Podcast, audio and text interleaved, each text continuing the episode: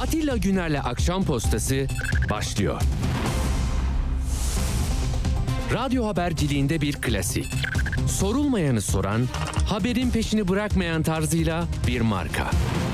Atilla Güner'le Akşam Postası, gündeme damga vuran konu ve konuklarla hafta içi her akşam 17'de Radyo Sputnik'te.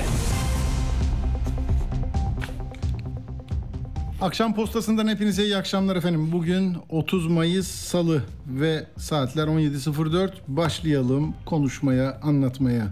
Tabii şimdi kazanan taraf zafer turlarını atar, klaksonlar çalınır. Şampiyonluk belli olursa Galatasaray Fenerbahçe arasında da böyle olacak ezeli rekabet. Şimdi Erdoğan Türkiye Odalar Borsalar Birliği'nde konuşuyor. Ekonomi diyor, Avrupa'da vize sorununu çözeceğiz diyor. Onun da tespiti önemli çünkü Avrupa'da bir süredir Türkiye'den gelen bu vize başvurularını ya geciktiriyorlar, ya öteliyorlar, ya vermiyorlar. Büyük sıkıntı var, reddediyorlar. Dolayısıyla bunun yeni bir müzakereyle işte 5 yıllık vizemi aldım. Ben artık bir dahaki finale kadar başkan benim. Artık oturun. Hem mecliste ben varım, hem burada ben varım. Gelin anlaşalım diyecek herhalde. Sıcak paraya ihtiyacı var, yatırıma ihtiyacı var, dövize ihtiyacı var. Muhtemelen hani yurt içinde yapmadığı manevrayı, yumuşamayı, daha esnek bir dil kullanmayı yurt dışına, hani çok eleştirdiği Londra'ya, Washington'a yapacak gibi görünüyor. Yapması zaruri diyor ekonomistler. Şimdi buradan tabii kazanının nasıl kazandığını konuşmak var. Bir de kaybedenin neden kaybettiğini konuşmak var. Kayıplar bir mücadelenin sonunda kayıp verenlerin ya ders çıkarması lazım ya da benden daha iyi yapan var, buyurun gelin demesi lazım. Ama bugünün Türkiye'sinde hani seçimlere 305 gün kala yerel seçimlerin baskısıyla hareket kabiliyetleri de azaldı. Şimdi herkes Cumhuriyet Halk Partisi genel merkezine muhabir yolluyor. İçeride bir şeyler oluyor. İşte Perşembe günü MYK toplanacak. Pazar günü parti meclisi. Bir yandan İYİ Parti nispeten kendi içinde konuşuyor. Onun Haziran'ın sonunda bir Kurban Bayramı'ndan önce kurultayı var.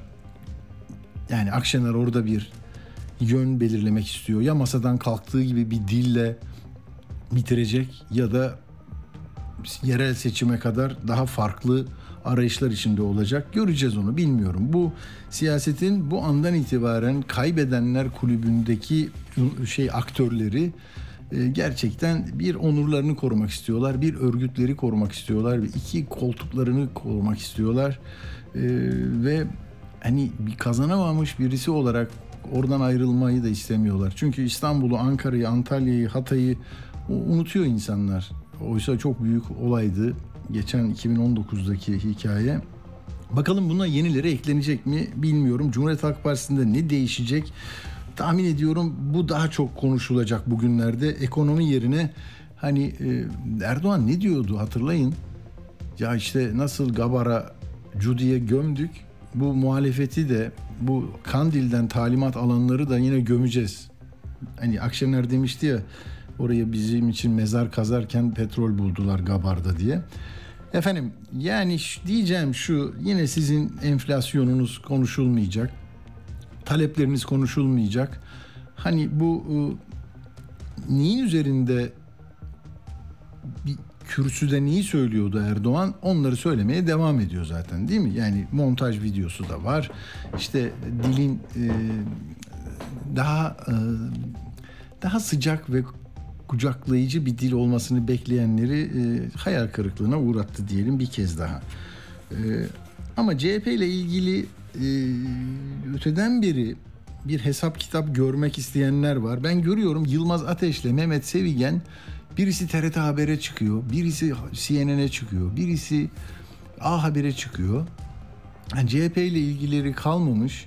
Ama CHP'nin eski milletvekili olduğu için işte gitsin, kalmasın, ne işi var orada diyor. Tanju Özcan Bolu'dan bağırıyor. O çünkü hani böyle bir şahin bir adam. Önce İmamoğlu'na bir mesafe koydu. Sonra atılacaktı partiden, atılmadığı için o söylem, yabancılara sert söylemleri nedeniyle hadi biraz daha yakın durduk, genel merkeze. Şimdi öyle diyor. Bilmiyorum. Yılmaz Özdil Sözcü'de böyle çok kısa kalıp gitmişti televizyonda, yazılarına da ara verdi.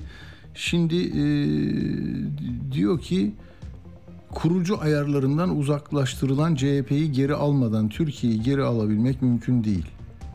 Kazanacak aday Ekmelettin falan oralara gitti. Yani şimdi herkesin bir hesap tutmuş ya kenarda, bunu realize etmek istiyor. Yani Kılıçdaroğlu gitsin. Bu kadar basit değil ki mesele. Yani gitti de geldi de ne oldu? Ne olacak? Nedir? Kurucu ayarlar ne? Yani 1924 mü? Ne yapacağız yani? O günü mü yaşayacağız? Zaten diyor adam, milliyetçilik, halkçılık neyse. Ama yoksul halk kesimlerinin yine bir sürü şeyi konuşulamadı. Dediğim gibi o Sinan Oğan'dı. 5 puanlık bir oyu bana getirsin. Yok o olmadı. Gelsin. Ümit Özdağ gelsin deyince başka bir yan yoldan başka bir yere gidildi. Yani toplumsal dinamikleri, toplumsal çözüm bekleyen süreçleri, insanları da içine katarak o mağdur olanlar, hak kaybına uğrayanlar. Şimdi ne KHK'lılar konuşuluyor, ne maden ocaklarında hayatlarını verenler, ne depremde göz göre göre imar aflarıyla ölenleri konuşabiliyoruz. Değil mi? Yani her şeyin üzerinde bir göreceli seçim zaferi var ve bunların doğrulaması gibi de dayatılıyor. Yani bak, eğer sorun olsaydı, deprem bölgesinde bir kusur olsaydı herhalde ölenlerin yakınları oy vermezdi. Böyle önermelerle giderek mesele başka yere, başka bir mindere taşınıyor.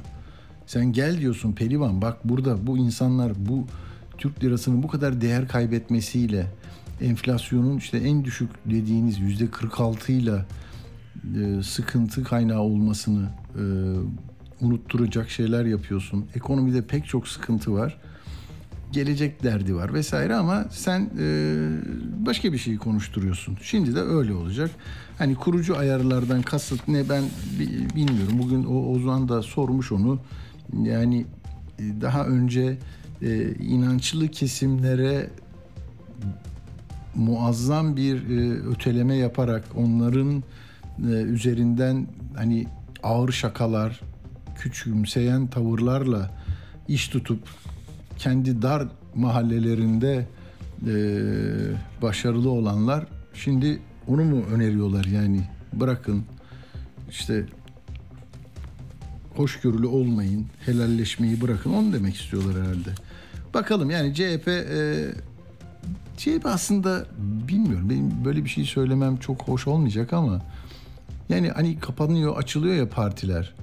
Keşke mesela açıldığında yeniden bir bambaşka bir örgütlenme modeliyle, delege sistemiyle, tüzüğü, programıyla, anlayışıyla, gençliğe, çalışana, hakça bir düzen diyordu ya, o insanların dinamizmini oraya taşıyabilseydi.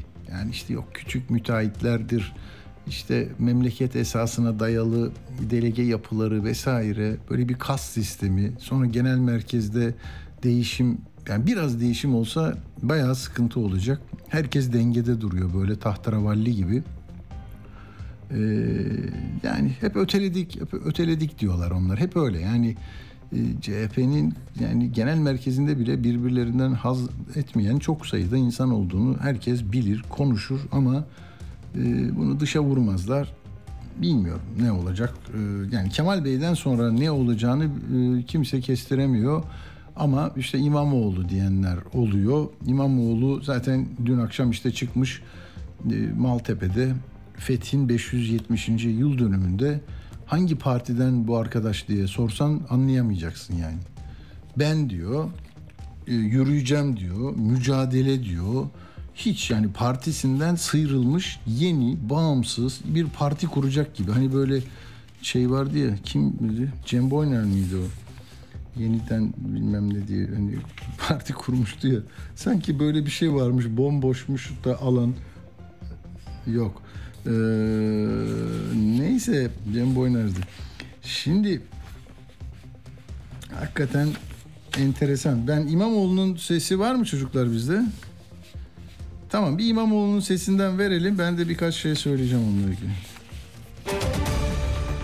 Ne sen ne de uydurma yargı kararların İstanbul'u asla teslim alamayacak.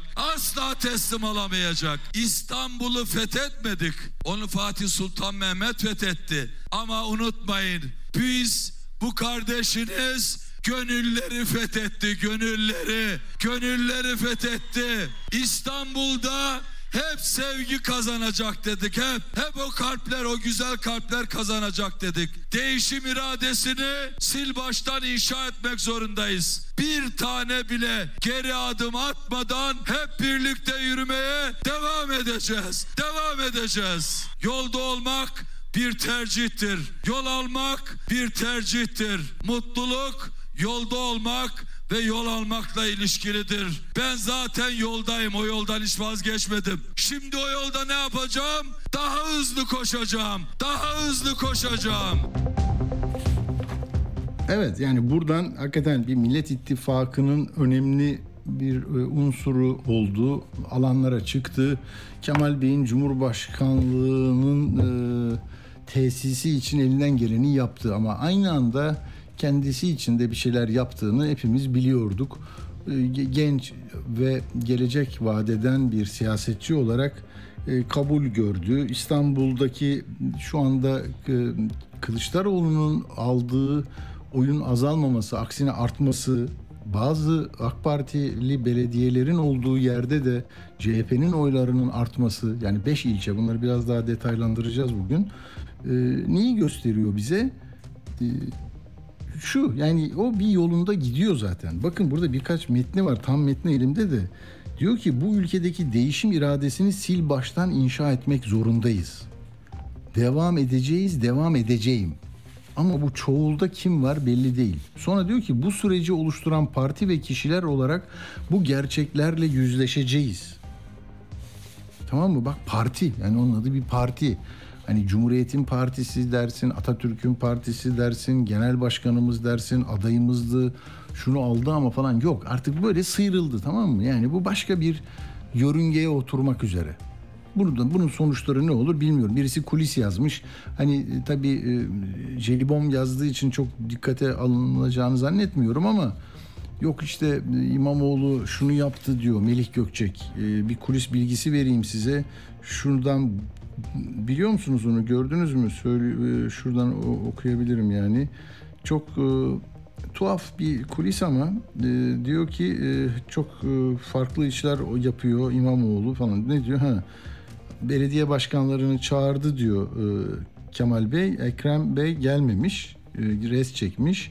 Oğuz Kağan Salıcı, Tunca Özkan, Seyit Torun ve Canan Kaftancı görevden alınsın. Yoksa kurultayda Gökhan Günaydın'ı aday çıkartırız gibi bir şey. Tunca Özkan odasını toplamaya başladı diyor. Yani çok ciddi aldığı için alındığını söylemek istemiyorum ama yani tartışma, bakın görüyor musunuz? Daha 48 saat olmuş. Hep böyle oluyor. Her seçimden sonra CHP, Kemal Bey yine gücünü tesis ediyor. Kurultayı da toplamadı. Bakalım o ne zaman olacak ama bu bir hafta içinde netleşecek gibi görülüyor. Şuradan İmamoğlu'nun lafı, bu da ilginç. Doğru ve haklı yolda herkes bu sürecin en çalışkan neferi olmayı kendine görev edinecek diyor. Koşacağız diyor. Peki, tamam, yani koştuğu yerin nihai hedefinin ne olduğunu birlikte göreceğiz. Şimdi biz tabii Adalet ve Kalkınma Partisi'ni de konuşmamız lazım. CHP'yi konuşurken kayıphanesinde ne var? Tabii 25 küsür milyon oyun, 25 milyon 504 bin oyun hangi saikle verildiğini, karşı tarafta da 27 milyon 834 bin oyun nasıl bir mektup, açık mektup verdiğini tartışmamız lazım her yönüyle. Ben bunu yaparken Adalet ve Kalkınma Partisi ile ilgili bugüne kadar yapılmış, hani teşkilatı, mahallesi, küçük mahalle temsilcilikleri, sokak temsilcilikleri, hepsine gidip uzun bir çalışma yapmış, doktora tezi hazırlamış Sevinç Doğan'la konuşmak istiyorum. İstanbul Üniversitesi Sosyoloji mezunu, Mimar Sinan'da da çalışmış. Mahalledeki AKP diye Yunus Nadi Sosyal Bilimler Ödülünü de kazanan bir kitabı var. İletişimden de çıktı. İlk baskısı 2017'deydi. Yani parti nasıl işliyor? Taban mobilizasyonu nedir? Siyasal yabancılaşma ne? Ne hissediyorlar? Niçin oradalar? Arkadaşlarım bağlıyor mu? Hemen başlayacağız. Sevinç Hanım, evet, dediğim gibi mahalledeki AKP adıyla o çalışmasını kitaplaştırmıştı Sevinç Doğan ve hattımızda. Merhaba Sevinç Hanım, hoş geldiniz. Merhabalar, hoş bulduk Atilla Bey. Efendim, şimdi sizle daha önce de konuştuk, anlamaya çalışıyorduk. Bugün de seçim sonuçları var önümüzde. Türkiye'nin, yani hepimizin bildiği, tekrarında fayda olmayan acayip süreçler yaşadık. Başka siyasi iktidarlar olsa kim bilir nasıl hasar görürlerdi. Ama işte 21. yılında bir 5 yıl daha vize alan bir parti ve onun partiden de ayrılmış ve acayip bir konumlandığını gördüğümüz Erdoğan var. Bunun arkasındaki o, yani DNA'sında ne var? Değişerek mi böyle tutuyor kendisini? İttifaklarla mı? İlişkiler ağıyla mı? Yoksa tabandaki insanlarıyla mı? Nasıl 28 milyon oya ulaşabiliyor? Ya öncelikle çok geniş bir konu ve böyle evet. Adım adım siz yani, bizi daraltın, olur mu? Tamam. Ya hani böyle bir tek cevabı var mı gerçekten bilmiyorum. Değil. Şu anda evet, bir de hani teskin edecek, telkin edecek ya da hani içinde bulunduğumuz karmaşık ve zor süreçleri hani cevap olabilecek bir şey de olur mu yaptığımız açıklamalar? Açıkçası emin değilim.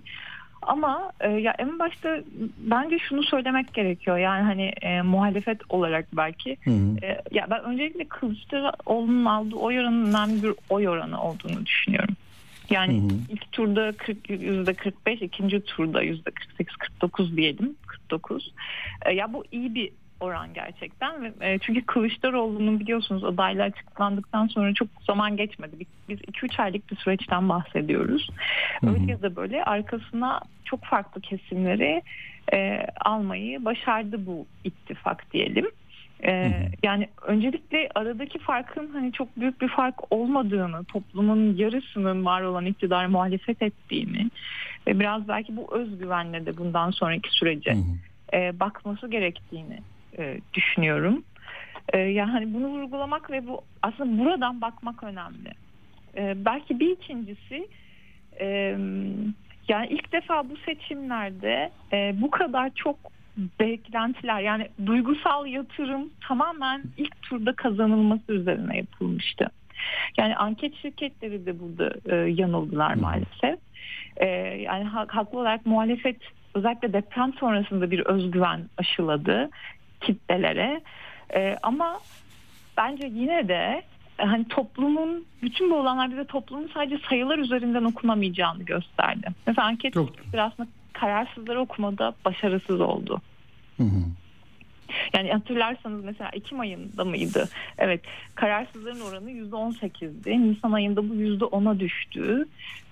Ama hani kararsızların oyları dağıtıldığında hep anket sonuçlarına bakıldı. Ama o kararsızların hani oranlarının dağıtılması bir hesaplama var orada aslında. Ama yani insanların tercihleri aileden, hani parti ilişkilerinden, hemşerilik networklerinden, iş ağlarından, yönelimlerden, duygusal durumlardan da geliyor. Yani ben gerçekten kararsız olabilirim ama benim oylarım dağıtılırken CHP'ye şu kadar gidecek, AKP'ye bu kadar gidecek falan hesaplamaları bence çok okunamadı en başta. Onun dışında dediğim gibi belki burada hani muhalefetin özellikle de hani Millet İttifakı'nın şöyle bir sorumluluğu olabilirdi. Yani bu kadar ilk turda kazanılacağı üzerinden hareket etmek zaten hani moralleri çok etkileyecek bir şeydi. Bence şu çok, ya ben şahsi olarak, kişisel olarak ben ilk turda anlamayacağını zaten hani Kılıçdaroğlu belki %1-%2 farklı önde olurdu diye düşünüyordum. Anket şirketleri öyle dediği için.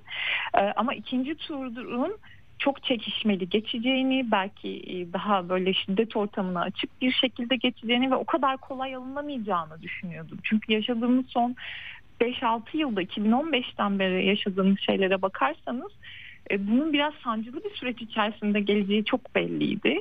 Ama burada muhalefet partileri bence çok haksız bir, yani sanki ilk seçimde hemen alınacak bir hava yarattılar. Yani tekrar ediyorum, hani ben yine alınan oyun çok önemli olduğunu düşünmekle birlikte yine de muhalif kesimleri şu söylenebilir: yani biz ilk turda alacağımızı düşünüyoruz ama ikinci tura da kalabilir. Böyle bir ihtimal de var. Ama biz devam edeceğiz. Hani ikinci turda da yükleneceğiz. Hani hem bir özgüven vermek hem de hazırlamak aslında. Ya değil mi? Sanki ikinci turu yokmuş gibi. Bu tek bir final varmış diye hazırlığımızı ona göre yaptık diyorlar ya. Mesela bu belki umutsuzluğu ve hayal kırıklığını arttıran önemli bir neden oldu. Ve ona göre, yani ikinciye hazırlık da yoktu. Mesela ilk akşam yeni bir video, haydi ikinci turda alıyoruz coşkusu hiç olamadı değil mi? Toparlanamadı mesela 3-5 gün. Olamadı. Bence en başta burada bir yani Millet İttifakı'nın burada toplumsal kesimleri yönlendirmede onların duygusal sorumluluklarını almada bir eksiği var. Yani ilk başta ben bunu söylemeliyim. Çünkü tam tersine, hani yani ilk turda alamayabiliriz ya da yakın çıkabilir. Hani ikinci tur var, işte çok, hani ilk defa oylar hakikaten bu kadar yükselmiş. Hani bir sürü şey gerçekten nesnel olarak da sizden yana. Ama hani bu kadar tek turda alacağız, bitecek bu iş havası bence yaratılmayabilirdi. Çünkü dediğim gibi 5-6 yıllık yaşadığımız siyasal süreçler yani böyle kolay olmayacağını zaten gösteriyordu. Çünkü aradaki fark çok yok. Yakın oranlardan bahsediyoruz. Hani %6, %7 farklarla belki ilk turda alıyoruz denebilirdi. Hani peki yüzden... burada seçmen, çok özür dilerim, hani seçmen Erdoğan'ın söylediklerinden nasıl bir Türkiye çıkardı? Hani petrolü çıkıyor, arabası TOG'u gidiyor, İHA'ları uçuyor, Anadolu gemisi var. Ama bu kadar ekonomik problemlerin insanları, bireyleri, haneleri zora soktuğu bir süreçte, yani dinsel motifli söylem de çok önemli tabii. Yani seccade olayı bile mesela, sen basarsın, sen böyle bir adamsın gibi, onu değil mi? O bir dışlama diliyle başka yere konumlandırdı. Bunların etkisi var mı? Yani siz AK Parti'yi çalışmış bir akademisyen olarak. Ya öncelikle hani mesela eskiden soru biraz daha şeydi. Bu kadar neoliberal politikaları uygulayan, hani bu kadar işçi haklarını kıyan, sosyal politika anlamında hani daha o sosyal politika alanı kısıp daha hani sosyal yardım, minnet rengini öne çıkartan, hani bir şekilde özelleştirme politikalarını bu kadar öne çıkartan bir parti nasıl oluyor da işte alt sınıflardan oy alıyor tartışması vardı. Şimdi bugün bu tartışma böylesi bir ekonomik krizde nasıl oluyor da işte Erdoğan tekrar destek aldı tartışmasına dönmüş durumda. Yani şimdi ben şeye baktım, 2019-2020 yıllarında yapılmış çalışmalar var dünyanın farklı ülkelerinde, işte Asya üzerinde, Latin Amerika üzerinde, burada yükselen popülist otoriter liderlerle ilgili, Avrupa'da da yükselen neofaşist partilerle ilgili. Ve burada bir takım araştırmacılar şunu bulmuşlar, yani insanlar kriz dönemlerinde, ekonomik kriz dönemlerinde ve sosyal anomi dönemlerinde, yani toplumsal huzursuzluk dönemlerinde şeyi düşünelim. Şimdi insanlar Suriye Savaşı'nı gördüler ve oradaki bölünmeyi gördüler. Milyonlarca insanın yerinden yurdundan edilmesine tanık oldular. Rusya-Ukrayna Savaşı bize savaşın ne kadar olağan bir şey olabileceğini gösterdi ve Avrupa'nın göbeğinde olabilecek bir süreç olduğunu gösterdi. Şimdi dünyada bir hegemonya krizi var. Amerika'nın hegemonya krizi. Rusya, Çin üzerinden hani başka bir gerilim var. Türkiye, Orta Doğu'da bu gerilim hatları üzerinden oynayan bir aktör falan. Ama bütün bunların hepsi insanlarda şunları yaratıyor. Yani dünyanın genelinde bir dalgalanma, çalkalanma var. Savaş söylemleri var.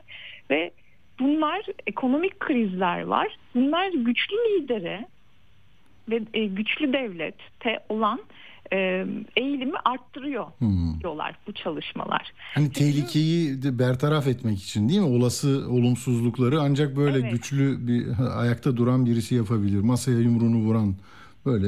Evet. Yani mesela güçlü liderin olması, işte milliyetçi söylemler, güvenlikçi söylemler, devlete vurgu ya daha eğilim görmüşler mesela tam da böylesi çalkantı dönemlerinde. Şimdi bizim yaşadığımız örnek biraz bu literatüre bence uyuyor. Yani çünkü baktığımız zaman yani ekonomik kriz diyorsunuz, deprem mevzusu diyorsunuz ama insanlar bölünme korkusundan bahsediyor. İşte dünyanın genelindeki bu hegemonya krizinden ve Türkiye'nin nasıl dik durduğundan bahsediyor. İşte bölünme korkusunda Türkiye'nin içine düşeceği olası durumdan bahsediyorlar. Ya bunların nesnel gerçekliği olup olmaması önemli değil. Ama subjektif olarak bu algılar insanları daha statükoya, yani değişimden öte devama ve bildikleri bir atmosferde ve bildikleri kodlara yönlendiriyor. Ve iktidar da bu bildikleri kodları oynadı aslında. Hani Erdoğan'la ilgili de hani daha işte bildikleri bir lider, öngörebildikleri bir lider, tanıdıkları bir lider, neler yapabileceklerini az çok bildik. İyisiyle kötüsüyle, doğrusuyla yanlışıyla hani değişimin belirsizliğindense daha bildikleri şeyin iyisiyle kötüsünü devam ettirmek yönünde bir tercih yaptıklarını görüyoruz. Ama tabii burada şunu da görmek lazım. AKP'nin %7 oy kaybı var. Hani bu da aslında çok şey anlatıyor. Tabii. Ama bu bloktaki oyların hani çok tartışıldı. Yeniden Refah Partisi'ne gitmesi ve MHP'ye gitmesi ayrı bir şey tabii oldu. Hani ama sonuçta AKP'ye oy vermeseler bile dediğim gibi bir güçlü lider olarak Erdoğan'a onay tekrar verildi. Ve kararsızlar da belki son dakikada gidip onlar da bu tercihte bulundular. Hani belki bu noktada muhalefet olarak hani bu kararsızları, değişimden korkan kesimleri ya da tereddütte olanları, hani AKP'nin %7'lik kaybı neden Erdoğan'a yansımadı mesela? Belki buralarda hani o değişimin nasıl olacağını daha iyi anlatmak, o geçiş sürecinin aslında böyle çalkantılı ve pürüzlü olmasından öte daha programlı, planlı, ayakları yere basan sağlam projelerle gideceği algısını vermek gerekiyordu belki de. Ama en başta İYİ Parti'nin çıkışı hani Kılıçdaroğlu'nun adaylığı başta olmak üzere böyle genel olarak hani şey çok yapılamadı gibi geliyor bana. Hani burada istikrarlı bir ittifak var ve seçimden sonra da bu ittifak devam edecek algısı.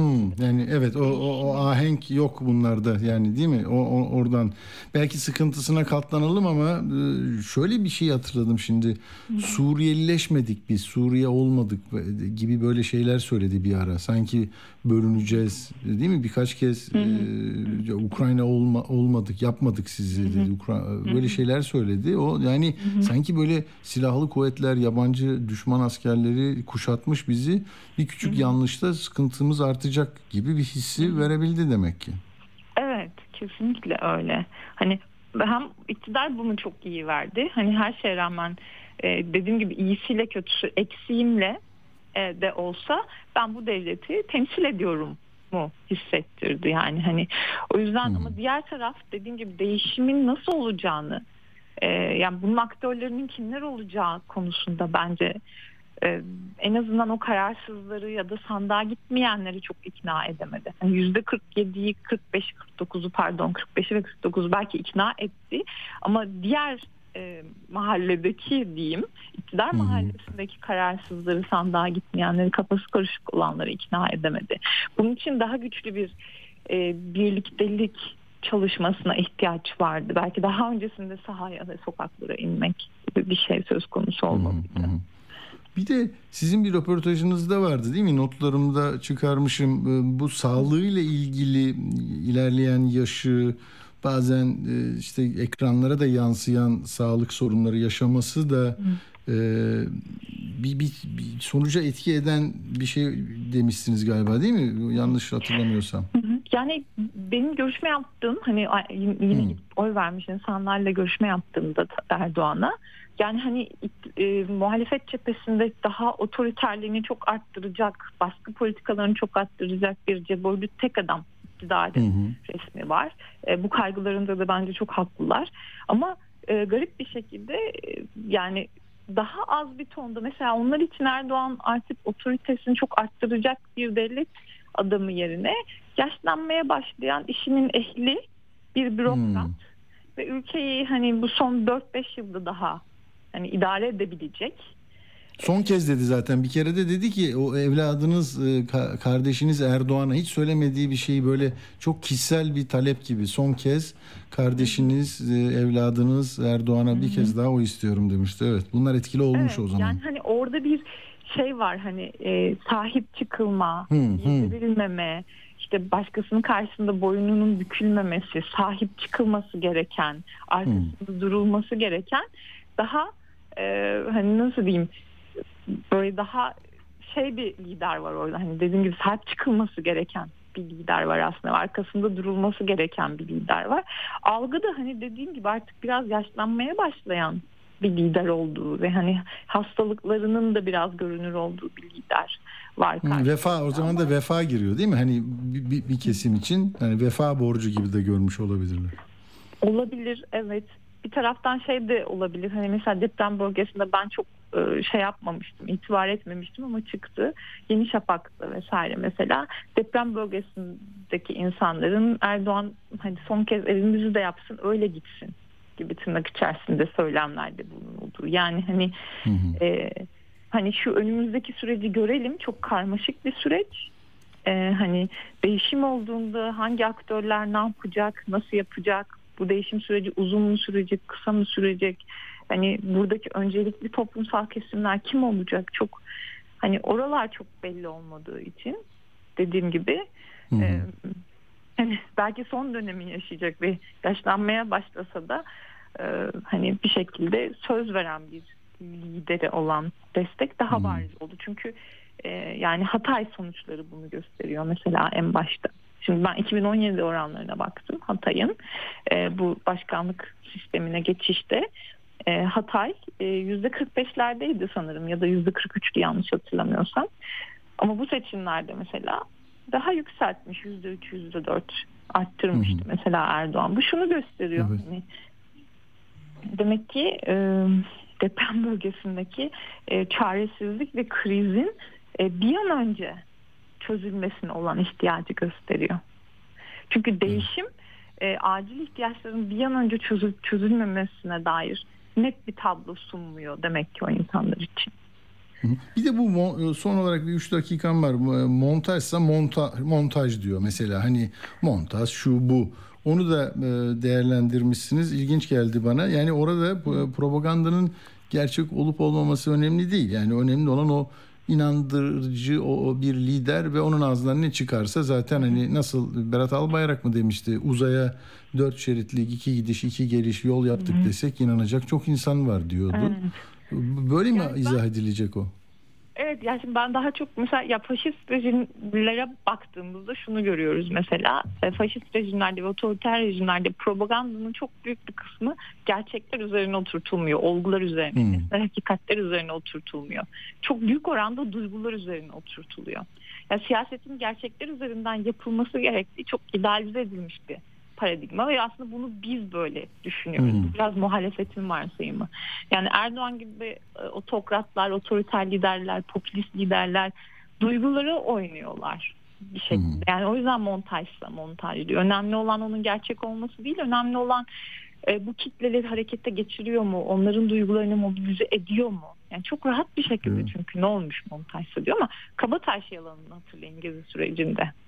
Yani çok çok yani bariz bir yalan, bir gazeteci ordusu, Erdoğan ve bir sürü bürokrat tarafından söylendi mesela, yani hiç kimse de. Dolmabahçe'deki bira da öyle, içerideki müezzin hayır diyor, o varsa var artık söyledik, o kaldı değil mi öyle? Evet, çünkü önemli olan orada bu toplumsal alandaki ayrım, yani toplumsal alandaki ayrımlara değiyor mu, kutuplaşmalara değiyor mu, bir kesim hareketi geçiriyor mu, bir kesim hassasiyetlerine uyuyor mu? Evet uyuyor. O zaman bu çok rahat yapılabilir. Yani o yüzden... Diyaneti kapatacağız dediler, TOKİ'yi kapatacağız dediler. Yani yok ama onu dediğinizde nasıl bir korku salıyor, nasıl bir direnç oluşturuyor, değil mi? Mesele o. Evet. Bir de hani şeyi anlatmak lazım. Hani orada Diyaneti kapatacağız ama insanları inanç pratiklerinde özgür bırakacağız. Ya buna ilk önce inandırmanız gerekiyor. Yani ilk önce aslında toplumsal alandaki korkuları, endişeleri, iktidarın kullanabileceği hassasiyetleri giderip sonra onları söylemlere dökmek gerekiyor. Çünkü çok sloganvari kaçıyor bazı şeyler aslında. Yani o yüzden hani baktığımız tabloda dediğim gibi ya ben %49'u bir başarı olarak görüyorum ama bu şunu gösteriyor. Diğer mahalleye hitap etmeden %50 geçilemiyor. Ve diğer mahalleye hitap etmek için oradaki kararsızları, endişeli grupları, gençleri bir şekilde ikna etmek ama öncesinde oraya gitmek, temas etmek. Ama çok özür dilerim Sevinç Hanım. Bir dinleyici şöyle dese ya o mahalleye hitap etmek için işte Babacan'ı aldı, Ümit Özdağ aldı, işte Temel Bey'i aldı, Davutoğlu'nu aldı. Yani o mahallenin transferleriydi bunlar. Ona rağmen çalışmadı mı? Değil mi? Böyle bir şey de tartışılıyor. Evet çalışmadı çünkü alındı sadece bence. Yani Deva Partisi'nin, Saadet Partisi'nin oy oranları baktığımızda yani hepsinin toplamı çok düşük. Hani o partiler ne kadar sahaya indi, ne kadar kitleleri ikna edebildiler. Ya bu çok bence tartışmalı. Çünkü oradan beklenen performans gelmedi aslında. Yani muhalif kesimler evet hiç yapmadıkları bir şey yapıp çok farklı kesimlerle ittifak oldular. Ama bu ittifak partileri pratikte bunu nasıl, ne kadar yapabildi? Mesela Saadet Partisi'ne giden oylar gördük ki yeniden Refah Partisi'ne gitmiş. Yani bu noktada bir öz eleştiri gerekiyor aslında. Ama hani buraya bakıp, buraya çalışıp o %50'yi nasıl geçmek gerekir üzerinden bence bugüne kadar birikmiş birikimlere yaslanmak ve nasıl ilerletiriz diye düşünmek gerekiyor. Çünkü zor bir süreç bizi bekliyor. Bir de Erdoğan konuşmasında, Kısıklı'daki konuşmasında biliyorsunuz İstanbul Büyükşehir Belediyesi'ni alacağız. Üsküdar'ı tekrar alacağız dedi Kısıklı'da. Bence önümüzdeki yerel seçimler tekrar bir özgüven kazanmak için önemli bu nedenle. Çok, çok önemli. Şimdi arkadaşlarım bana arada olup bitenleri anlatıyorlar, yazıyorlar. Seçim Koordinasyon Merkezi'ni ziyaret etmiş Ankara'da, AK Parti Genel Merkezi'nde. Eksikliklerimizi çıkarıp yerel seçime hazır olalım diye talimat vermiş. Yani düşünün. Daha seçimin yorgunluğunu üzerinden atamadan Kısıklı'da başlattı. Çünkü biraz sonra anlatacağım, Üsküdar'da müthiş bir oy kaybıyla bugün bir yerel seçim olsa Üsküdar Belediyesi'ni alamıyor. Yani onları görüyor, okuyor ve onları istiyor. Bakalım biz nasıl bir seyir izleyeceğiz.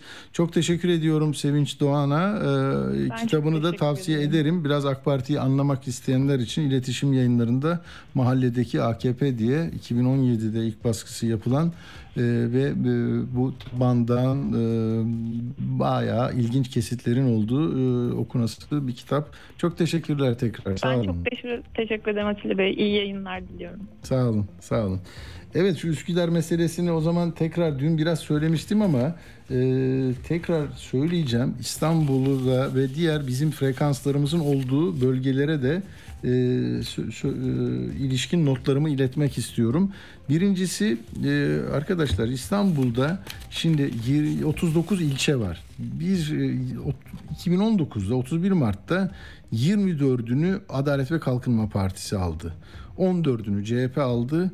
Birisini de Silivri'yi MHP aldı. Şimdi Cumhuriyet Halk Partisi Erdoğan'ın büyük çabayla yerel iktidarı kazandığı yerlerde, Tuzla'da, Üsküdar'da, Eyüp Sultan'da, Çatalca'da Kılıçdaroğlu bayağı bir farkla, söyleyeceğim, önde bitirdi. Ve MHP'nin Silivri'deki iktidarını da Kılıçdaroğlu yani kendi lehine çevirebildi.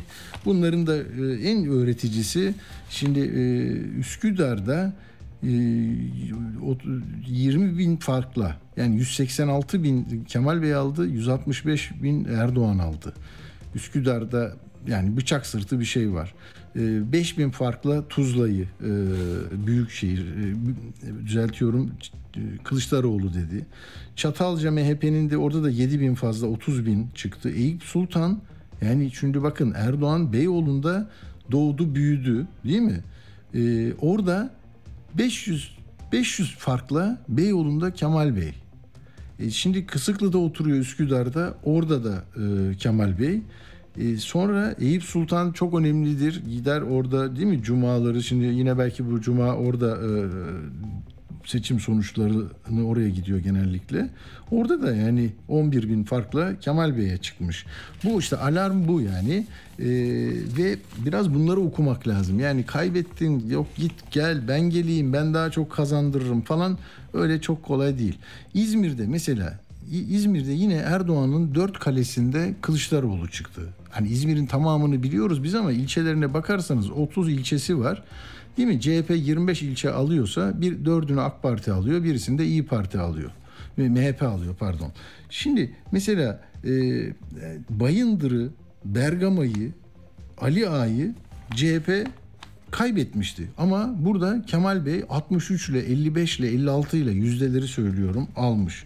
Bir tek Kemalpaşa'da 0.5 puanla CHP'nin ilçesi, yani belediye başkanı CHP'den, şimdi AK Parti'ye oy çıkmış. Yani Erdoğan'a oy çıkmış. Kınık, öyle Adalet ve Kalkınma Partili belediye başkanı var. %60 ile Kemal Bey çıkmış. Evet bunlar, yani bu da ilginç geldi bana. Onları paylaşmak istedim sizinle. Ankara'da da benzer bir şey var. Şimdi Ankara'da da ne var? 26 ilçe var. 19'u AK Parti'nin, 4'ü CHP'nin, 3'ü MHP'nin. Ama MHP'den mesela Etimeskut'ta CHP yenilgiye uğramış 2019'da. Şimdi ne oluyor? 56 ile Kılıçdaroğlu diyor burası.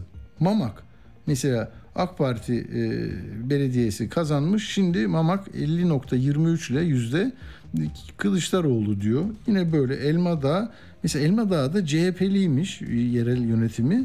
Erdoğan'a 50.92. Orada da tersine bir şey olmuş. Yani ne oluyor? MHP'den de alabiliyor Cumhuriyet Halk Partisi, Mama aldığı gibi AK Parti'den de alabiliyor, Etimeskut'u alabiliyor.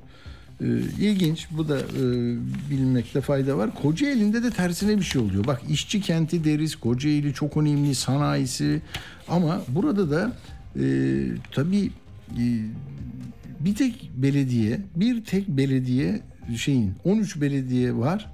Yerel ilçe var, belediye başkanlığı var. 12'si AK Parti'nin, bir tek İzmit'te CHP'li çok iddialı bir isim gelmişti. Fatma Kaplan, Hürriyet, Kocaeli milletvekili, İzmit'e aday oldu. Milletvekilliğini bıraktı ve kazandı 2019'da. Ama şimdi onun ilçesinde Erdoğan %51.45 ile önde bitirmiş. Bu da, baktım Kocaeli'ndeki yerel gazetelerde de bazı eleştiriler, İYİ Parti ile iyi geçiniyor mu geçinmiyor mu tartışmaları olmuş. Bursa'da da bizi çok dinleyen var. Onlarda da bir değişiklik olmamış. Bursa'da yani 17 ilçeden 14'ü Erdoğan demiş. Zaten ondan önce de CHP'li olan yerlerde yine aynı şeyi korumuş. Yani Nilüfer, Orhan Gazi, Yenişehir, Gemlik, onlarda da bir değişiklik olmamış. Yani yerel seçimlerde ne olacağına dair işaretleri görüyoruz. 2017'deki referandumda da böyle hoşnutsuz olanlar Adalet ve Kalkınma Partili yerel yönetimlerin olduğu yerde Kemal Bey'den yana tercih koymuşlar. Yani Ankara'da, İstanbul'da Yavaş ve İmamoğlu demek ki bir tepki oylarıyla karşı tarafa geçirtmemiş, aksine AK Partili ilçelerden bile Kılıçdaroğlu'nu önde çıkarmayı sağlamış. Bunu önemsiyoruz. Peki şimdi Adalet ve Kalkınma Partisi'nde neler oluyor? Bir de kabine kurulacak. Şimdi onu da merak ediyor insanlar. Biz de Cumhuriyet'ten, Ankara ofisinden başarılı muhabir Selda Güneysu'yla birlikteyiz. Selda merhaba, hoş geldin. Merhabalar, iyi yayınlar, kolay gelsin. Teşekkürler.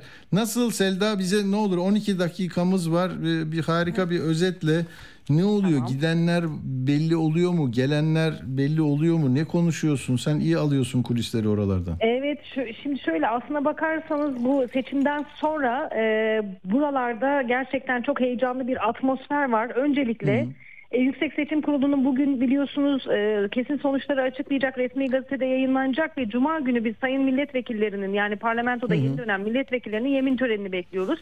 Hemen akabininde de Cumhurbaşkanlığı'nın seçimlerinin kesin sonuçları açıklandıktan sonra Cumhurbaşkanı Recep Tayyip Erdoğan meclise gelecek ve yemin edecek. Cumartesi günü itibariyle beklentimiz bu yönde ama tabii cumartesi günü yemin etmesinin hemen ardından da Sayın Cumhurbaşkanı Erdoğan'ın kabineyi açıklamasını bekliyoruz. Peki kabinede hangi isimler var? Çok sürpriz isimler olduğu söyleniyor. Bunlardan bir tanesi Berat Albayrak. Berat Albayrak daha önce biliyorsunuz Enerji ve Tabii Kaynaklar Bakanı idi. Sonra ekonomiye gelmişti ve sonra görevinden ayrılmıştı. Şimdi tekrardan Berat Albayrak'ın adı Enerji ve Tabii Kaynaklar Bakanlığı için geçiyor. O da doğalgaz keşfi gibi anlaşmalarda çok aktif rol oynadığı için yeniden getirileceği düşünülüyor. Ama bunun haricinde çok değişik isimleri de görebiliriz bu kabinede. Buraya yansıyan kulisler böyle. Örneğin Hulusi Akar devam edecek mi Milli Savunma Bakanlığı'na, etmeyecek mi? Ya da Süleyman Soylu devam edecek mi İçişleri Bakanlığı'na, etmeyecek mi? Aslına bakarsanız son haftaya kadar Süleyman Soylu'nun İçişleri Bakanlığı'na devam edeceği konuşuluyordu buralarda. Lakin son aşamada Süleyman Soylu'nun da İçişleri Bakanlığı'na devam etmeyeceği, onun parlamentoda görev alacağı ifade ediliyor. Biraz da siyasetten gelmiş olması nedeniyle. Ancak şunu da göz ardı etmemesi gerekiyor. AK Parti kanadının şimdi öyle bir meclis aritmetiği oluştu ki, Cumhuriyet Halk Partisi biliyorsunuz Deva Partisi ve Gelecek Partisi'nden, Cumhuriyet Halk Partisi listelerinden gelen milletvekilleri var ve bunların sayıları grup kurmaya yeterli. Gelecek Partisi zaten Saadet Partisi ve Demokrat Parti'yi de yanına aldığında grup kurmak gibi bir istemi var. Eğer parlamentoda bir grup kurarsa, biliyorsunuz bu parlamentoda komisyonlar çok etkili, özellikle plan bütçe komisyonu gibi. Dolayısıyla kafa kafaya bir milletvekili durumu söz konusu. Yani 14'e 12 muhalefet, yani 14'le AK Parti, yani Cumhur İttifakı, 12 muhalefet oluyor. Dolayısıyla dengeyi korumak için de çok fazla milletvekilini yeniden parlamentoya almayabileceği söyleniyor Cumhurbaşkanı Erdoğan'ın. Bu nedenle de Süleyman Soylu'nun parlamentoda devam edeceği söyleniyor. Ama bunun yanı sıra kimler mesela? Murat Kurum deprem bölgesinde çok ciddi çalışmalar başlatacağını açıklamıştı Sayın Cumhurbaşkanı ile beraber. Dolayısıyla deprem bölgesinde yeniden yapılaşmada başlatılan çalışmaların devamı için Murat Kurum'a bir kere kesin gözüyle bakılıyor tekrar.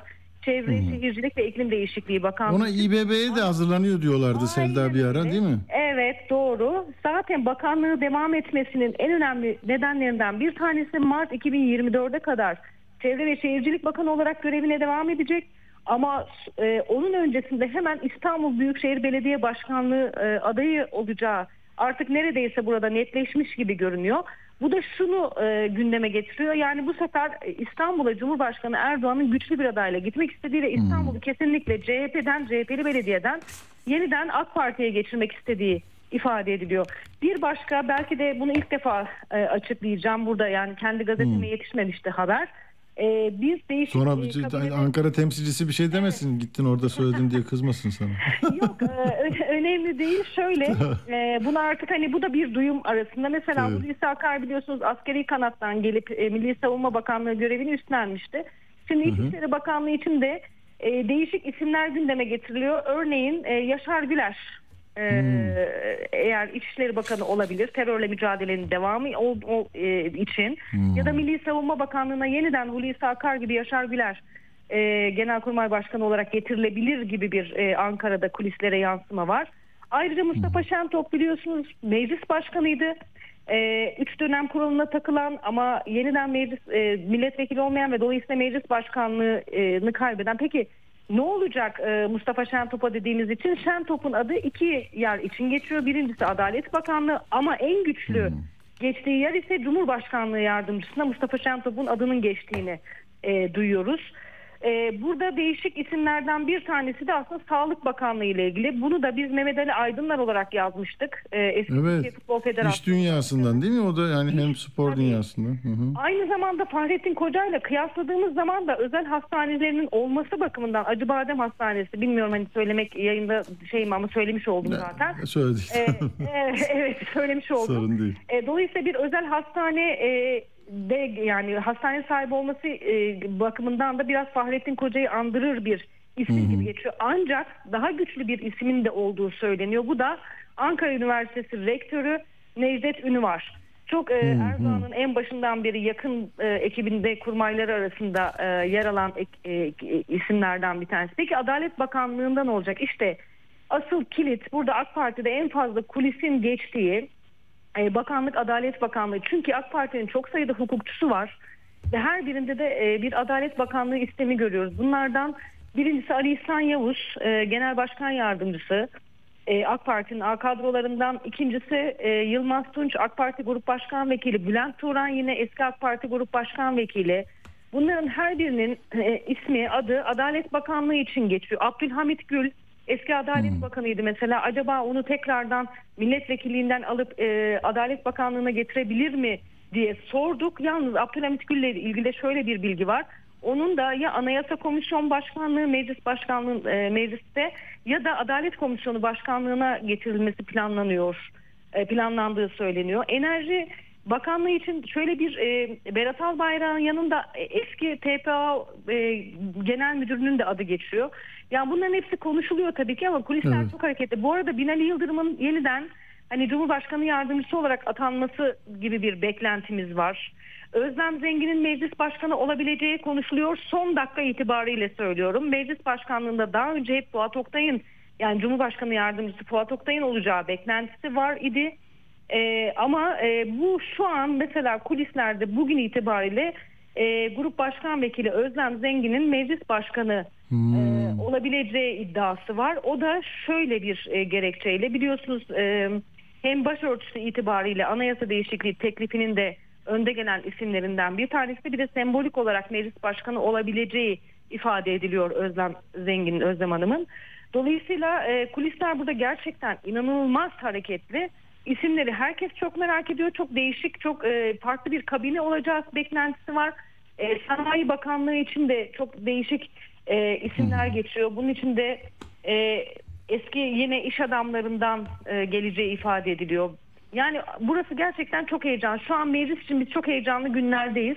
Hakikaten her birimizde biraz da bu depremdi, işte pandemi dönemiydi falan derken biraz zannediyorum yavaş yavaş o gazeteciliğin, o kulislerin hani böyle tadını çıkartıyoruz diyebilirim açıkçası. Tabii CHP muhabirleri bir yandan yoğun çalışacaklar. Orada ne oluyor? İktidar kanadında da kabineler, gidenler, gelenler. Aynen. Çok çok teşekkür ediyoruz Selda Güneysu'ya. Sağ ol katkın için Selda. Evet, Cumhuriyet Gazetesi Ankara ofisinden Selda anlattı kulisleri. Peki şimdi 1-2 dakika sonra Ankara'da bu sel felaketini de soracağız. Ankara muhabirimize Osman'a bağlanacağız.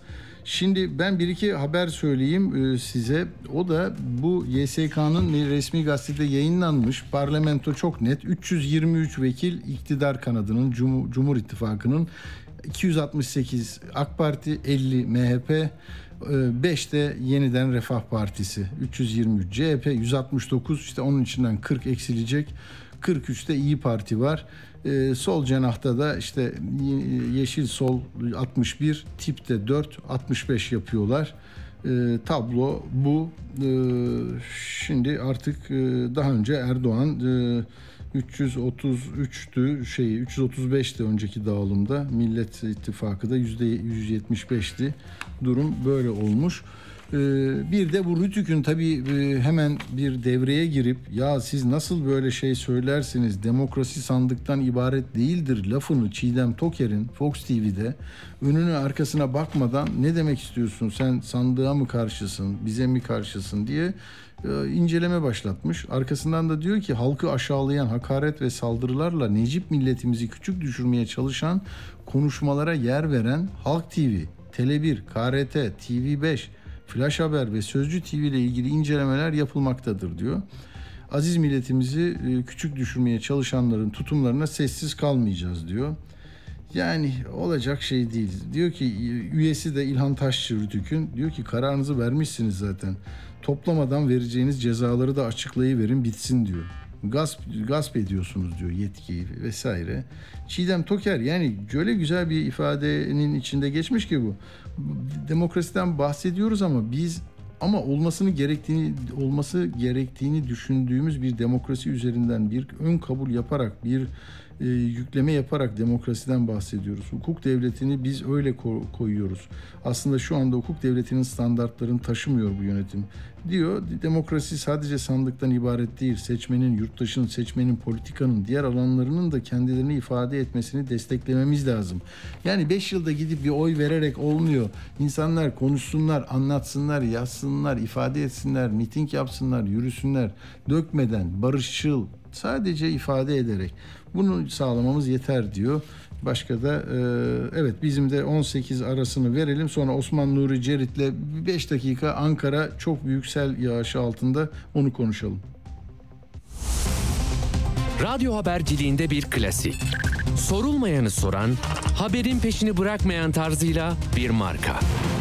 Atilla Güner'le Akşam Postası, gündeme damga vuran konu ve konuklarla hafta içi her akşam 17'de Radyo Sputnik'te.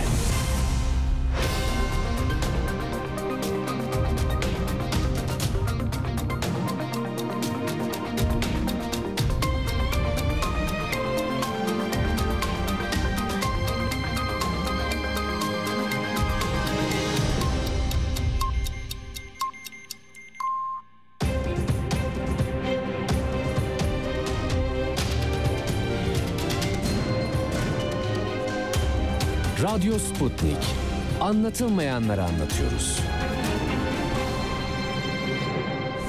Atilla Güner'le Akşam Postası devam ediyor.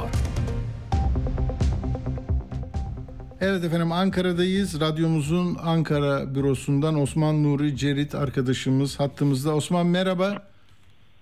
Merhaba Atilla Güner. Ne oldu bu Ankara'da görüntüleri izleyince? Hani benim uzun yıllarda Ankara'da kaldım. Bayağı bir kötü bir görüntü var. Nasıl etkili oldu bu? Çok uzun süredir mi yağıyor Osman? Nedir durum şu an itibariyle? Şu anda yağış tekrar başlamış durumda. Bir ara vermişti yağmur ama şimdi tekrar yeniden başladı. Öğle saatlerinden sonra çok yoğun bir yağmur etkili oldu Ankara'da. Ve bu yağmurun etkisiyle birlikte yollar kapandı. Yollarda çok büyük su birikintileri oluştu. Arabaların geçemeyeceği kadar su birikintileri oluştu. Yollar kaldırımlara kadar taştı. Kaldırımlarda yine insanlar suların etkisi altında kaldı. Birçok alt geçit su dolması tehlikesiyle kapatıldı. Bu kapatmalar da yine trafiği olumsuz etkiledi.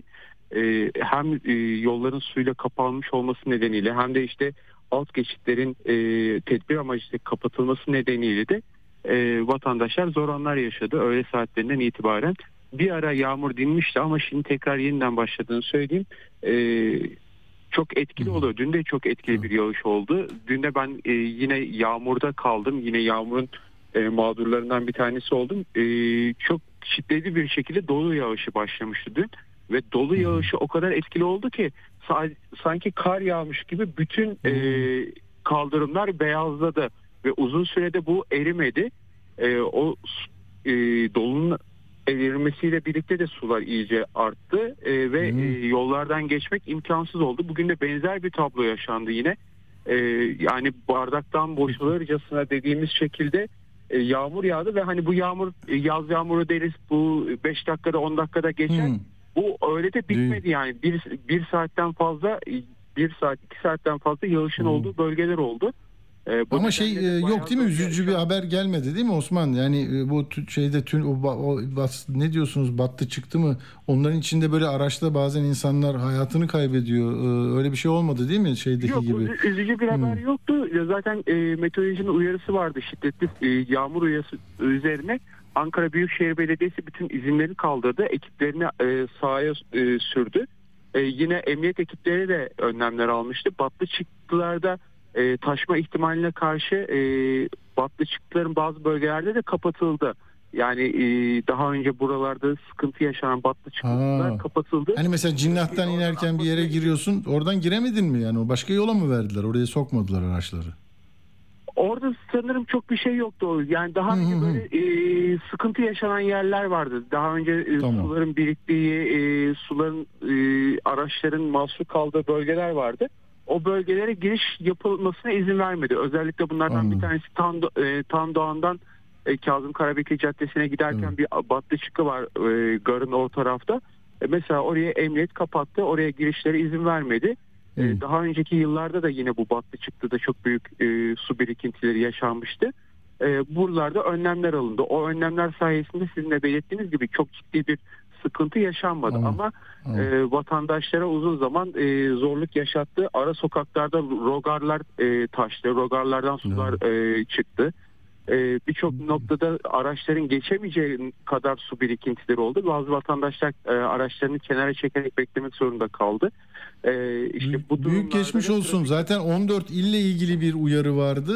Yani Ankara'da bunlardan en büyük ilimizdi. Çok geçmiş olsun Osman. Çok teşekkür ederiz katıldığın, bilgi verdiğin için bize. Ben teşekkür ederim. Hoşçakal. Evet, Osman Nuri Cerit'ten aldık. Ankara'da hakikaten görüntüleri de izledim. Felaket bir tablo var. Umarım kimsenin burnu kanamadan bunu atlatırız. Şehirlerimiz böyle görünüm veriyor. Şimdi ben iki notumu vereyim. Sizi yine bir siyasetçiye ama farklı özellikleriyle öne çıkan bir siyasetçiye kulak vereceğiz. Ömer Faruk Gergerlioğlu. Bir ara bırakacağım siyaseti, aday olmayacağım dedi. Kendisi aynı zamanda hekim ama döndü. Kocaeli'nden yeniden milletvekili seçildi Yeşil Sol Parti'den. Şimdi ona bağlanmadan bu Nebati'nin yani tarzı, belki vatandaşların tarzı da o siyasetçi olmasa aynı cereyan edecekti. Yani ben de bindiğim bir uçağın birisini beklemek için park etmesini, böyle beyefendi içeri gidince, hanımefendi içeri gelince kalkmasını hiç kabul etmem. Çünkü mücbir bir sebep yoktur. Onun isminden, ünvanından, işte rütbesinden kaynaklıdır. Bu kırıcı bir şey. Şimdi bakan tamam olmuş, o özür dilerim dese mesele yok. Hani diyor ya vatandaşlar, ya niye bu sizi bekliyor, niçin bu kadar bir zaman sizi bekledik, olur mu böyle bir şey diyor. O da diyor ki seçimi AK Parti kazandı, hazmedin kardeşim. Bu ne demek ya? Yani bundan sonra bütün uçaklar rötar yapacak ve bizi bekleyecek. Siz zaten bize oy vermiyorsunuz, onun için bize kafa tutuyorsunuz. Hani diyor Allah'ım yarabbim ya. Başka bir tanesi de Nurettin Çelik, o da şey demiş, biz seçim sırasında hiç böyle pozisyon alıp destek açıklaması yapmayan bürokratlar da sizle uğraşacağız demiş. En enteresanı da yani bu rütük gibi bir şey midir nedir? İstanbul Sultan Gazi'de bir fırın sahibi ekmek almaya gelen çocuğun reis demesine, bağırmasına, tezahürat yapmasına çok ağır bir yani tazminat davası açılacak, hukuk meselesi yapılacak bir şey. Belki hani belki de ceza davası, bilmiyorum, suç cezada. Ya arkadan hemen belediye ekipleri gidiyor, ruhsatını iptal ediyor, mühür basıyor, Erdoğan'ın resmini oraya koyuyor. Ya bu Orta Doğu modeli, böyle olmaz. Yani adamı yargıya götürürsün. Sen şimdi bir partinin taraftarına bir incitici laf söyledi diye ticaretten men edebilir misin ya? Enflasyon nedeniyle marketleri kapattılar Ağrı'da, Iğdır'da, bir yerlerde. Cezalar kestiler 5 milyar lirayla. Hani böyle bir kafayla da gidilmez. İnanamıyorum. Peki hadi ben hemen sustum. Ömer Faruk Bey'i hattımızda mı? Ömer Faruk Gergerlioğlu hattımızda. Merhaba Ömer Bey, hoş geldiniz. Ya, merhaba efendim, hoş bulduk. Yeniden bir ara ben artık milletvekili olmayacağım dediniz ama çağrı oldu, geldiniz. Ben hayırlı olsun sizin bu hak savunucusu yanınız ve farklılıkları dikkate almadan her mağdura ulaşmanız nedeniyle pozisyonunuzu kıymetli bulan bir gazeteciyim. Onun için şunu soracağım size, yani bir bırakma haliniz vardı, sonra yeniden başladınız, böyle de kritik bir seçimi geçirdiniz. Buradan hani seçmen olarak insanlar da çok merak ediyor. Bize bir böyle bir 11 dakikam var. Başka zaman yine uzun konuşuruz da. Yani seçimi nasıl geçirdik? Erdoğan'a bu kadar teveccüh neden oluştu? Muhalefet bloğunun ilk başlangıçta 58'lerde 60'larda olduğu söyleniyordu. Sizin değerlendirmenizi merak ettim gerçekten. Tabii. Teşekkür ederim. Herkese iyi akşamlar.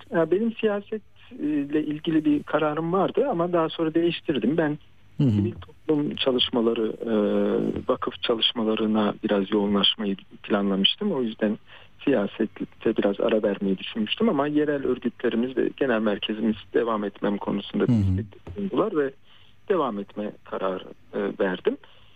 Şu anda da girdik seçime ve kazandık Kocaeli'nden ve Cuma günü de yemin ederek görevimize başlayacağız inşallah. Şimdi tabii seçimleri ben sahada gözlemleyen bir milletvekiliydim. Hem Kocaeli yerelinde, ilçelerde yoğun bir şekilde bir ay boyunca çalıştım. Binlerce insanla konuştum. Ayrıca bir ara 2 günlüğüne Meral Danış Beştaş vekilimizin kazası dolayısıyla Erzurum'da 2 gün bulundum. Bir Bursa'ya gittim, 1 gün İstanbul'a destek verdim. Böyle farklı yerleri de gözlemleme şansım oldu. Şimdi benim gördüğüm seçim kampanyasına başlarken muhalefetin durumu fena değildi. Alabilecek durumdaydı. Ve sonrasında Erdoğan'ın etkili bir kampanya izledim. Yani Erdoğan bir seçim kazanma ustası, açıkçası defalarca seçime girdi ve kazandı. Yani haklı olduğu için değil, halkı iyi tanıma çalışması yapıyor. Anket şirketleri, araştırmacılar, bir ekip çalışmasını iyi organize eden bir insan, bir siyasetçi yıllardır bunu yapıyor ve zor durumda olmasına rağmen nasıl öne geçebileceğini düşündü ve algı operasyonlarıyla bunu yapmaya çalıştı. Hepimizin bildiği gibi işte 2 önemli kozu kullandı. Halkı, milyonları etkileyebilecek, Anadolu'yu, İç Anadolu'yu, Karadeniz'i etkileyebilecek 2 önemli argüman kullandı ve bunun üzerine gitti. Bir, din istismarı ve işte kendisinin Allah'ın görevlendirdiği bir insan ve işte diğerlerinin dine, imana, Kur'an'a, kitaba karşı kitapsız, dinsiz, kitapsız, dinsiz olduğunu net bir şekilde söyledi. Hani bunları net bir söyledi. Ayrıca HDP üzerinden bir kriminalizasyon çalışması yaptı. Terör, şu bu falan diyerek klasik bir dil kullanarak hem HDP'yi hem Millet İttifakı'nı dışlamaya çalıştı. Bunun üzerine yoğun bir çalışma yaptı. Yani kendisi ekonomi neden bozuldu, insan hakları neden kötü, tarım, hayvancılık, kültür niye dipte, insan hakları açısından demokrasi, yargı bağımsızlığı, hukukun üstünde tüm dünya çapında niye dibe vurduk, bunlarla ilgili bir açıklama yapma ihtiyacı hissetmedi. Ve böyle bir halkı, milyonları etkileyen bir imaj üzerinden çalışma yaptı. Ben muhalefette de tabii hani ana muhalefet, tabii biz ana muhalefet değiliz. Sayın Kılıçdaroğlu ve CHP'nin de inandırıcılık, güven verme noktasında biraz eksik kaldığını gördüm. Yani güven endeksini yükseltmesi gerekiyordu Sayın Kılıçdaroğlu. Siyasette o neyle sağlanıyor? O, yani siyasetçi nasıl Erdoğan'ı hani herkes teslim ediyor hakkını ya, okuyor ve bir duygu geçirgenliği var. Yani oraya verebiliyor. Burada ne eksik kaldı acaba sizce? Ben Sayın Kılıçdaroğlu'nun somut yaptığı fiillere biraz odaklanması gerektiğini düşünüyorum. Kendisi muhalefette de bunu yapmadı değil. Hani mesela işte KYK borçlarının ertelenmesi, iptal edilmesi, şu bu, EYT ile ilgili baskılar, bunları yaptı yani zamanında da ama bunlarla ilgili bir çalışma yapmadı. Yani o da sonunda varıp geldiği nokta işte sığınmacılar gidecek, işte kayyımlar gelebilir. O işte onunla ilgili bir dil, en sonunda saplandığı yer burası oldu. Bunlar zaten satın alınmış hadiselerdi. Yani mültecilere karşı bir dil daha artı bir oy fazla getirmedi benim gördüğüm kadarıyla. Belki götürdü bile. Oradan aslında belki tabii ana muhalefet kendi içinde, Millet İttifakı kendi içinde yapabilir.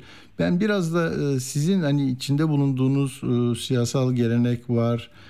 Yani YSP için mesela hemen bir soru geldi. Arkadaşlar yazıyorlar. Diyor ki o YSP'nin oyları neden düştü acaba? Halkı iyi okuyamama sorunu var mı? Bir de yani Yeşil Sol Parti'nin Türkiye Partisi olma hedefinde nerede görüyorsunuz partiyi? Yani etnik kimlik dışına çıkabilecek mi? Gelecekte neler olabilir diye soranlar var. Evet. Evet, Türkiye Partisi olma noktasında sıkıntılar, eksiklikler yaşadık. Evet, bu noktada eksiklikler var ve giderilmesi gerekiyor. Yani gittikçe illerine kapanan bir parti olmamamız gerekiyor. Şu anda milletvekili sayısı olarak 12'den 8'e düştü İstanbul'da ve diğer illerde de, batı illerinde zorlandı. Evet. Tahmin ettiği yerlerde kazanamadı ve işte 61 vekil ağırlıklı Kürtlerin yoğun yaşadığı bölgelerde çıktı işin doğrusu. Biz HDP geleneğinde Türkiye'leşme arzusunu çok net bir şekilde söyledik. Fakat bu tam anlamıyla başarılamadı ve başarmak da zorundayız. Yani bu hedeften geriye çark etmek gibi bir durum olamaz. Bunu net bir şekilde söyleyeyim. Evet. Kürt meselesini gündeme getirdiğiniz anda hemen terörist damgası yemeye başlıyorsunuz. Zamanında da bakın, ben zamanında da başörtüsü yasağına karşı mücadele etmiş birisiydim ve başörtüsü yasağı doğru değil dediğim anda bana terörist muamelesi yapılıyordu veyahut da bunu söyleyen insanlara yasak dayatıldığı zaman. Şimdi de Kürt meselesinde bir yerde hata yapıldı dendiği anda yani siz örgüt değiş o tür bir konuyu gündeme getirmezseniz bile hemen bir terör imajı yapıştırılmaya çalışılıyor. Bu bir akıl tutulması aslında. Bunu Türkiye toplumu aşmak zorunda. Biz bunu her zeminde, ben mecliste, medyada yoğun bir şekilde anlatıyorum ve bir insan hakları savunuculuğu diliyle de anlatıyorum. Bir Kürt değilim ama buna, bu Kürt sorununa da en başta Türklerin bir çözüm bulması gerektiğini söylüyorum. Yani Edirne'nin de Kürt sorununu anlaması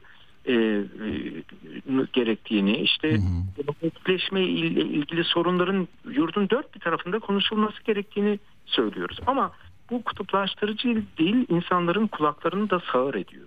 Yani anlamaz, duymaz diyor. Bu tabii biz partimizi de etkilediği yoğun bir kriminalizasyon çalışması, iktidar seçim öncesi ilçe örgütlerimiz yüzlerce binlerce kişiye yönelik tutuklama kampanyaları, ev baskınlarıyla insanları kriminalize etti. Yani düşünün, sizin evinize bir polis uyduruk bir gerekçeyle baskın yapıyor, yan komşunuz sizin hakkınızda artık ne düşünür?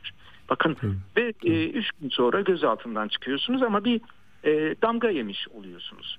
Gençleri etkiliyor, kadınları etkiliyor, siyasetçileri etkiliyor, siyasete atılmak isteyenleri etkiliyor ve böyle bir baskı maalesef siyasette etkili oluyor. Tabii bizimle de ilgili sıkıntılar vardır. Tabii yok değil, ben bunu da net bir şekilde söyleyeyim. Yani biz sadece Kürtlerin yoğun yaşadığı illere yoğunlaşmış bir siyaseti aşmak isteğiyle doluyduk ve gerçekten bunu da gösterdik aslında ama yeterli gösterememişiz demek ki.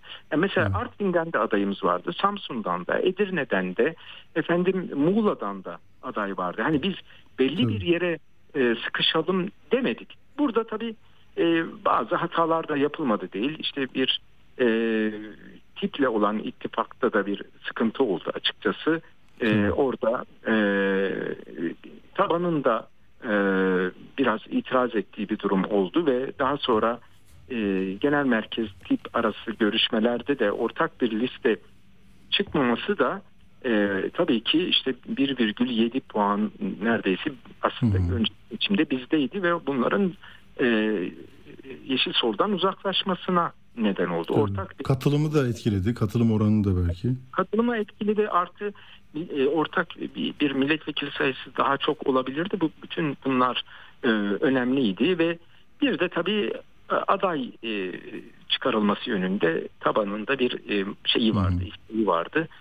Fakat böyle bir yani son karar genel bir Sayın Kılıçdaroğlu'nu destekleme yönünde çıkınca biraz bir motivasyon kaybı da olmuyor değil yani açıkçası. Bu motivasyon kaybını biz biraz sahada hissettik. Bir aday olsaydı iyi olurdu. Bu biraz daha netleşti ama bizim aday çıkarmama nedenimiz yani bir ortak ittifak olsun, çatlak bir ses olmasın ve iktidara karşı güçlü bir mücadele olsun niyetiyle, iyi bir niyetli. Fakat sonuçta da biraz bizim aleyhimize döndüğünü de gördük. Çünkü aday çıkarmayarak düşen bir motivasyon artı seçmenlerin bir oy Yeşil Sol'a, bir oy Kılıçdaroğlu'na sloganını yanlış anlayıp pusulada bir oy Yeşil Ağaca, bir oy Altı Ok'a vurması gibi geçersiz oyların oldukça yüksek sayıda çıkması da bizi biraz tabii açıkçası ve ikinci turda da işte bir şey meselesi de oldu açıkçası. Yani Sayın Kılıçdaroğlu'yla Ümit Özdağ'ın görüşmesi de bir motivasyon kaybı. Tabii. Kayyım meselesinde bir mutabakatın imzalanması. Hani açıkçası Yeşil Sol seçmeni için bir kırmızı çizgi. Yani kayyım meselesi kabul edilemez bir durum. Biz tüm gücümüzle Sayın Kılıçdaroğlu'na destek verirken böyle bir mutabakatın imzalanması biraz motivasyon ve moral kaybı. İzah etmekte de zorlanırsınız. Siz birebir alanda da öyleydi. Peki Sayın Gergerlioğlu, bu bir 3 dakikam var. Şunu merak ederim. Bugünü esas alsak buradan itibaren yani hem sizin içinde bulunduğunuz siyaset hem Türkiye soluğu, yani daha demokratik, ifade hürriyetine saygılı, birbiriyle böyle yankı odalarında olmayan bir toplum için bugünden itibaren ne yapılmalı? Ben şöyle, açıkçası ben şunu görüyorum. Şimdi şöyle bir ikilem var. Yani AK Parti seçmeninden binlerce kişisiyle biz sahada konuştuk ve onların iktidarı eleştirmesine rağmen oy verdiğini gördük. İşin doğrusu onlar da o iktidarın bu kokuşmuşluğuyla yüzleşecek ve demokrasiyi bence bir müddet sonra keşfedecek. Yani bütün bu kirlenmeye, demokrasiden uzaklaşmaya rağmen oy vermenin yanlışlığını görecekler. Çünkü daha bir kirlenme gelecek. Yani belki muhalefet iktidarı yenemedi ama muhalefetin kendi iktidarın kendi seçmeni iktidarı yenecek. Ben öyle görüyorum. Öyle bir gelecek gözlemliyorum. Çünkü bu kadar az evvel siz de bahsettiğiniz böyle Nebati'nin iyice kibirlenmiş bir hali ve diğer göstergeler, iyice şımarıklaşan bir iktidar dili hiç sağlıklı bir durumu göstermiyor. Bu yani keskin sirke kübüne zarar misali olacak. Ama muhalefet açısından da şunu söylemek isterim. Muhalefet de belki demokrasi sınavında bazı eksiler aldı. Yani mesela işte bu son düzlükte hani bu sığınmacılar konusu veyahut da kayyımlar konusuyla bir oy yükselteceğini düşünmek, demokratikleşmeyle ilgili yumuşak, mutedil, herkesi kucaklayan dilden uzaklaşmak bence muhalefetin bir öz eleştiri yapması gereken durumdur. Bizim açımızdan da öz eleştiri yapılması gereken durum var. Yani tüm toplumu kucaklamak, bu kriminalize edici dile bu toplumu teslim etmemek ve bununla ilgili teminat verici yürüyüşleri sergilemek de bizim için önemli. Tabii biz en sonunda tüm çareyi, çözümü mecliste gören insanlarız. Bunu da çok net söylüyoruz. Fakat bu duyulmak istenmiyor. Biz işte silahta, çatışmada değil, kesinlikle mecliste görüyoruz. Büyük bir mücadele verdik. Bu mücadeleyi ne bileyim işte bir yanlış bir çözüm için değil, bu meclise girmek için verdik.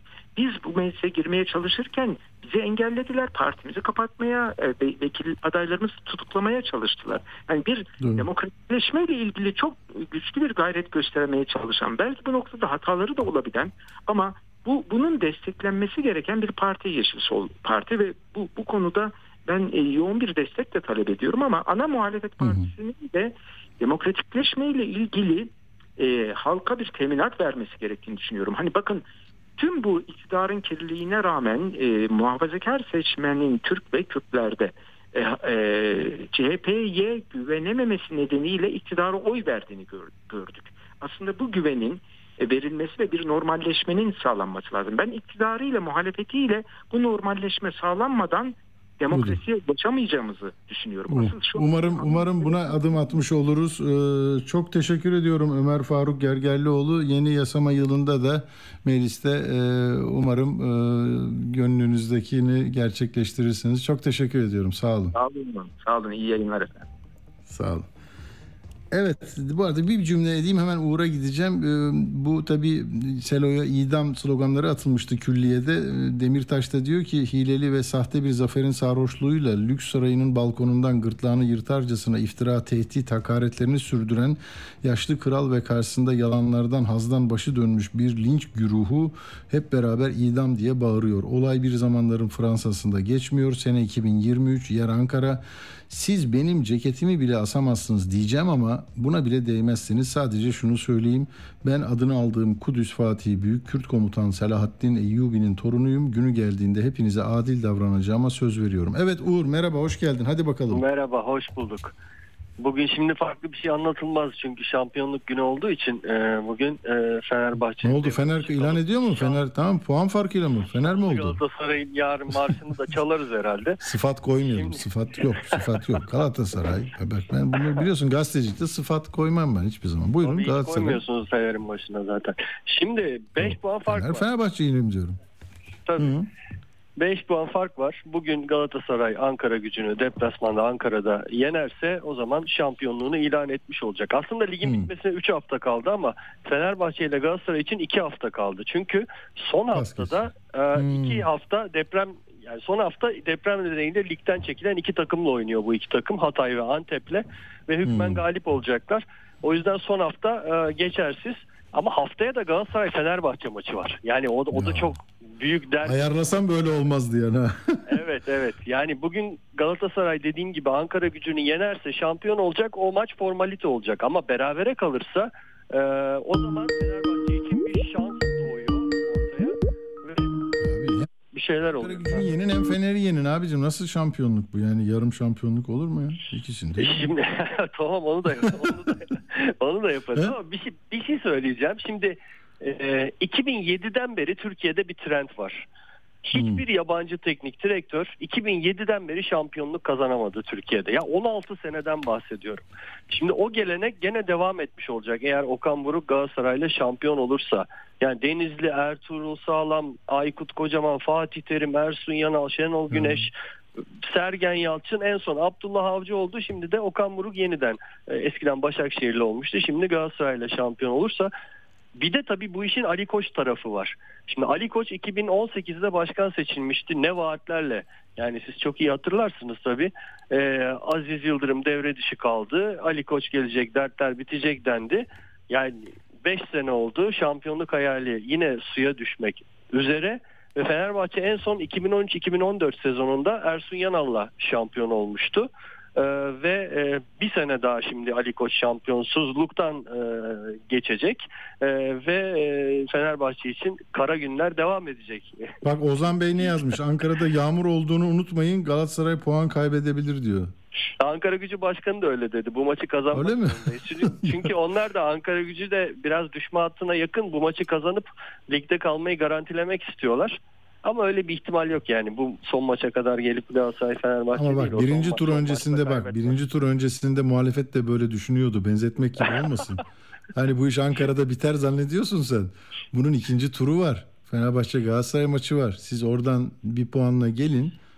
Centilmence oynayalım ve bu meseleyi çözelim, olur mu? Ya bu muhalif seçmen aynı zamanda Fenerbahçeli ise bu yıl onların değil, çok bak, muhalif seçmenliğin partiyle kulüplerle ilgisi yok. Bu duyguyu vermek istedim ben. Yani ben sen de ne oldu seçim? İşte. Hem muhalif seçim gecesi ne oldu kardeşim? Senin mahallende ne oldu Kadıköy'de, senin mahallende? Herkes üzüldü değil mi? Çöktü.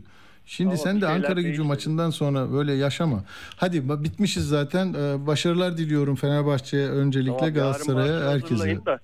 Tamam, görüşmek üzere. Hadi iyi akşamlar. Evet, program bitiyor. Hoşçakalın, görüşürüz. İyi akşamlar.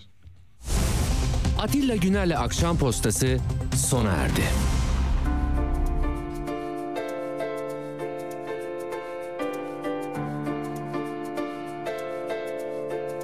Come on hold my hand, I wanna contact the living. Not sure I understand this role I've been given. I sit and talk to God, and He just laughs at my plans. My head speaks a language I don't understand.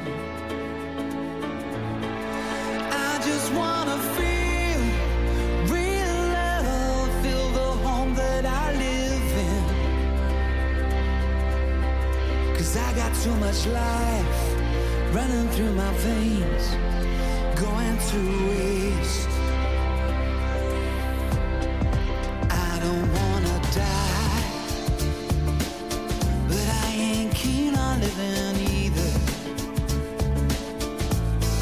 Before I fall in love, I'm preparing to leave her.